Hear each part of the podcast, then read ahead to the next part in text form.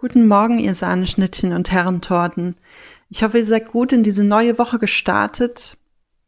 Und bei der Vorbereitung darauf und bei der Frage, über welches Thema ich heute gerne mit euch sprechen möchte, da hat sich ein Thema immer wieder aufgedrängt. Und es ist tatsächlich so, dass ich dem jetzt folge und mit euch über das Unfassbare, das Unbegreifliche sprechen möchte. Das, was, ja, keine zehn Kilometer weiter, direkt vor meiner Haustür, ähm, sich zugetragen hat. Viele Menschen ihr Leben lassen mussten, viele Menschen sind verletzt, viele Menschen, unzählige Menschen haben hab und Gut und alles, was sie hatten, besaßen, aufgebaut haben, verloren, zerstört. Die Fluten hat alles mitgerissen, gnadenlos.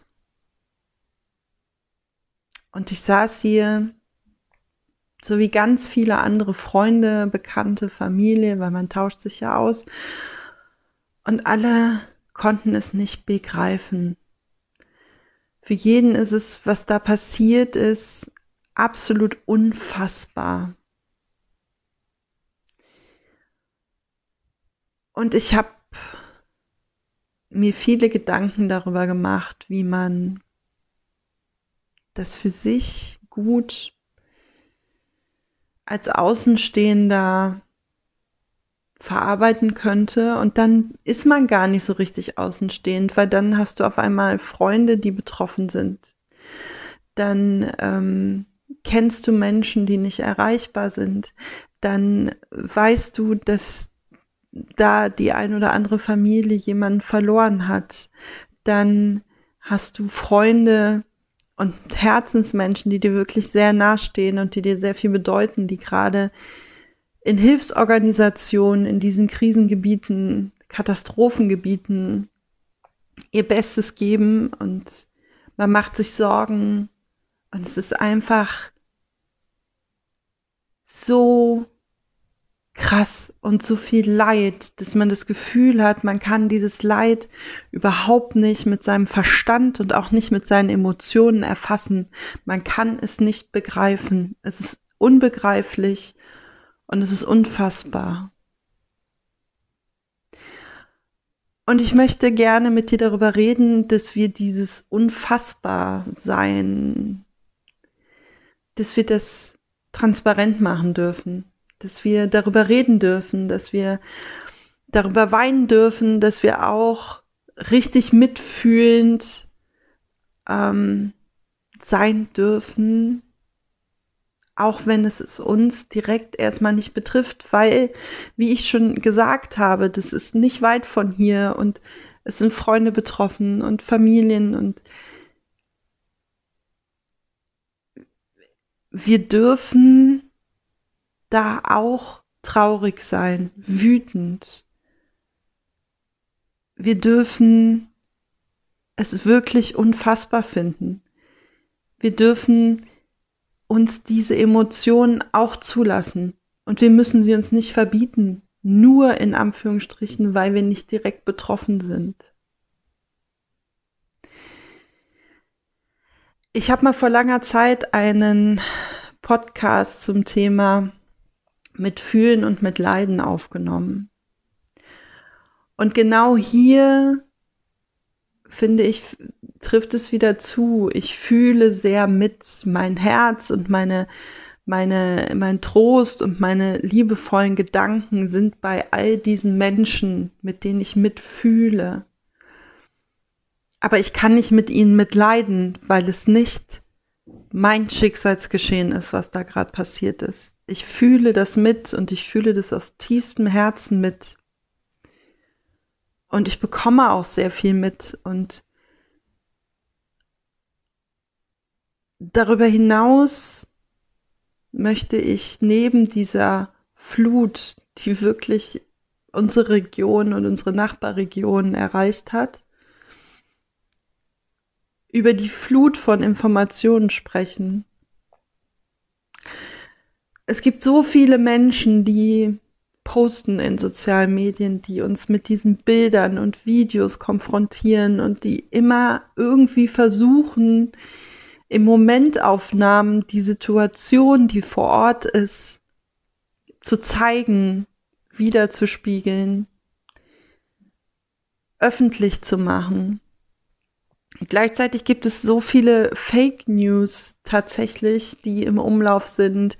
Ist da ein Damm gebrochen? Nicht und ja und nein. Und ich habe für mich beschlossen, zweimal am Tag jetzt Nachrichten, die wirklich fundiert sind, wo ich weiß, dass das sichere Quellen sind. Und das sind zum Beispiel tatsächlich die der Hilfsorganisation die Zwischenstände geben, die Informationen geben. Ich weiß, dass es Menschen in meinem Umfeld gibt, die darüber sehr panisch wurden, weil ganz viel Informationsflut durch sie hindurchgespült wurde. Und das macht Angst. Und es gibt tatsächlich auch jetzt Medien, die Angst schüren wollen und die wirklich die Bevölkerung die benachbarten Regionen in Angst und Schrecken versetzen. Wir haben Pressefreiheit und man kann es ihnen noch nicht mal irgendwie ankreiden. Man kann höchstens an Menschlichkeit, man kann an Solidarität appellieren, aber wie wir gesehen haben, ist das auch bei dem einen oder anderen Politiker überhaupt nicht gegeben, geschweige denn Empathie. Und ich möchte noch mit euch darüber sprechen, warum wir gerade den Drang haben zu helfen. Natürlich möchten wir etwas geben. Natürlich möchten wir für die Menschen da sein und, und ihnen unsere Unterstützung zusichern und mit anpacken. Und gleichzeitig machen wir das, damit wir unser System unser eigenes System, das, was wir nicht begreifen können, das, was für uns gerade unfassbar ist, dass wir wie, ja, man kann so sagen, Wasser, das durch unsere Hände hindurch rinnt, greifen, nämlich gar nicht. Wir versuchen uns eine neue Ordnung zu schaffen. Wir versuchen wieder etwas in den Griff zu bekommen. Und deswegen ist unter anderem diese Hilfsbereitschaft und diese, diese Hilfe mit, mit, ähm, mit ähm, Möbeln, mit Gegenständen, mit Sachgegenständen so extrem, weil jeder hat das Bedürfnis, sein äh, irgendwas wieder in den Griff zu bekommen. Und wenn es den Menschen dann noch zugute kommt, dann ist das super spitze. Nur man darf auch berücksichtigen, dass die Menschen gerade keinen Tisch und keinen Stuhl brauchen, wenn sie noch nicht mal ein Haus haben. Und da müssen wir und dürfen wir lernen und uns dieser Herausforderung stellen, uns ein Stück weit zurückzunehmen und zu gucken, was ist jetzt wirklich konkret an Hilfe angesagt was brauchen die Menschen jetzt wirklich ganz, ganz dringend, ganz konkret. Und es ist kein Tisch und es ist leider auch kein Stuhl. Das kommt alles später. Das ist alles, was, was man braucht, wenn man wieder ein Dach über dem Kopf hat und in irgendeiner Weise eine Perspektive, wie es weitergeht.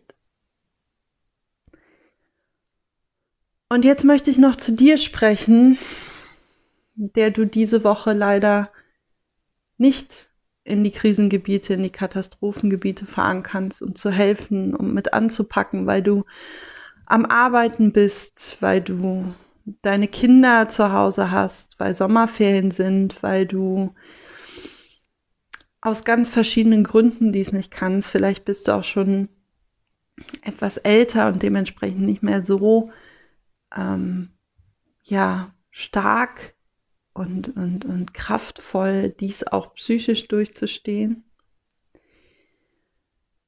Ich möchte euch alle einladen, euch eine Möglichkeit aufzuzeigen, wie man wieder das Gefühl bekommen kann, etwas im Griff zu haben, dass mir das Unfassbare und das Unbegreifliche wieder ein bisschen mehr halten können. Und es beginnt im Kleinen, es beginnt bei uns selber, uns selbst Gutes tun, selbst mit uns einen guten Umgang pflegen. Es beginnt damit in der eigenen Familie, im Freundesbekanntenkreis, in der Nachbarschaft, ein gutes Miteinander zu haben, darüber zu reden. Redet, redet, redet darüber, denn es muss drüber geredet werden. Denn wenn ihr das anfangt, tot zu schweigen, dann wird sich das aufstauen und dann staut sich das genauso auf, wie diese Trümmer sich gerade aufstauen. Und irgendwann wird es so hochgedrückt, dass es euch total krass einholt und eiskalt erwischt. Redet darüber, bekundet eure, euer Mitgefühl, achtet in Reflexion darauf, dass ihr nicht in dieses Mitleid hineinrutscht, sondern dass es wirklich ein Mitgefühl ist. Hab für dich selber Mitgefühl, dass du damit fühlst, hab dafür Verständnis. Und nochmal, nur in Anführungsstrichen, weil du und weil ich nicht direkt betroffen bin, heißt es nicht, dass wir das nicht an uns ähm, abprallen lassen müssen. Das darf uns treffen, das darf uns mitnehmen, das darf uns mitreißen. Aber alles bis zu einem gewissen Punkt. Nämlich an dem Punkt, wo ich merke, dass ich jetzt anfange zu leiden. Und das merke ich in dem Moment, wo ich das Leid des anderen als meins mit auflade. Wenn ich merke, dass ich nicht mehr damit fühle, du musst nicht in dieses Gefühl mit reingehen von deinem Gegenüber. Es geht darum, mitzufühlen, da zu sein, die, den eigenen Gefühlen auch einen Raum zu geben und es ist tatsächlich so, dass diese Gefühle, die wir alle gerade haben, sehr ähnlich sind. Und deswegen können wir auch von Mitgefühl sprechen. Und wenn ich anfange, da reinzurutschen und merke, ich leide gerade mit, ich leide gerade mit, so wie jemand, der gerade sein Haus und Hab und Gut verloren hat. Das heißt, ich mache keine Trennung mehr zwischen mir und dem anderen Menschen, sondern ich gehe in die Rolle des anderen Menschen rein und leide, dann ist es Mitleid und dann ist es ganz wichtig, eine Grenze zu ziehen und sich ein Stück weit wieder rauszunehmen und sich bewusst zu machen, dass man der eine Mensch der eine ist und ich bin ich und ich kann mitfühlen und ich kann Anteil daran nehmen, aber ich kann dieses Leid für den anderen gerade nicht tragen.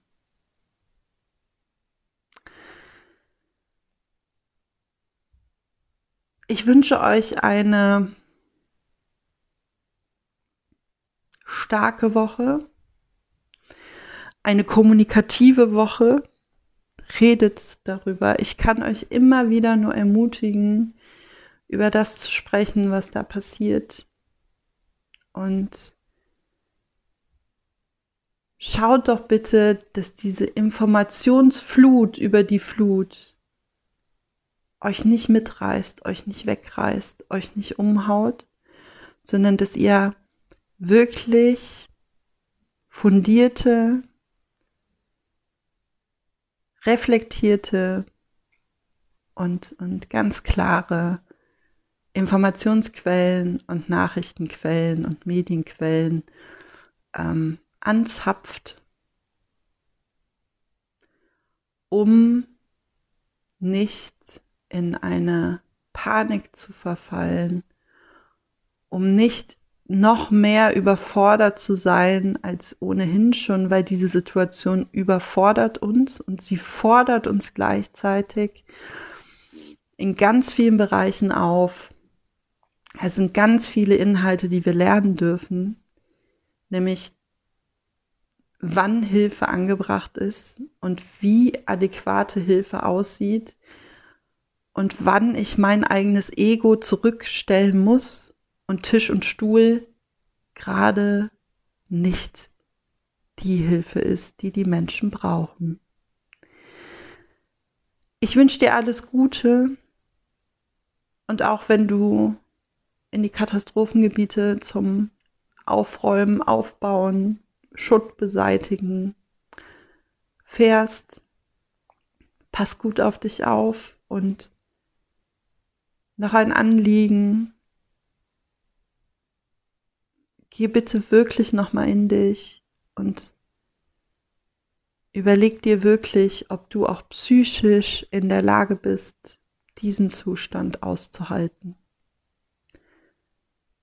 Ich schicke dir ganz liebe Herzensgrüße.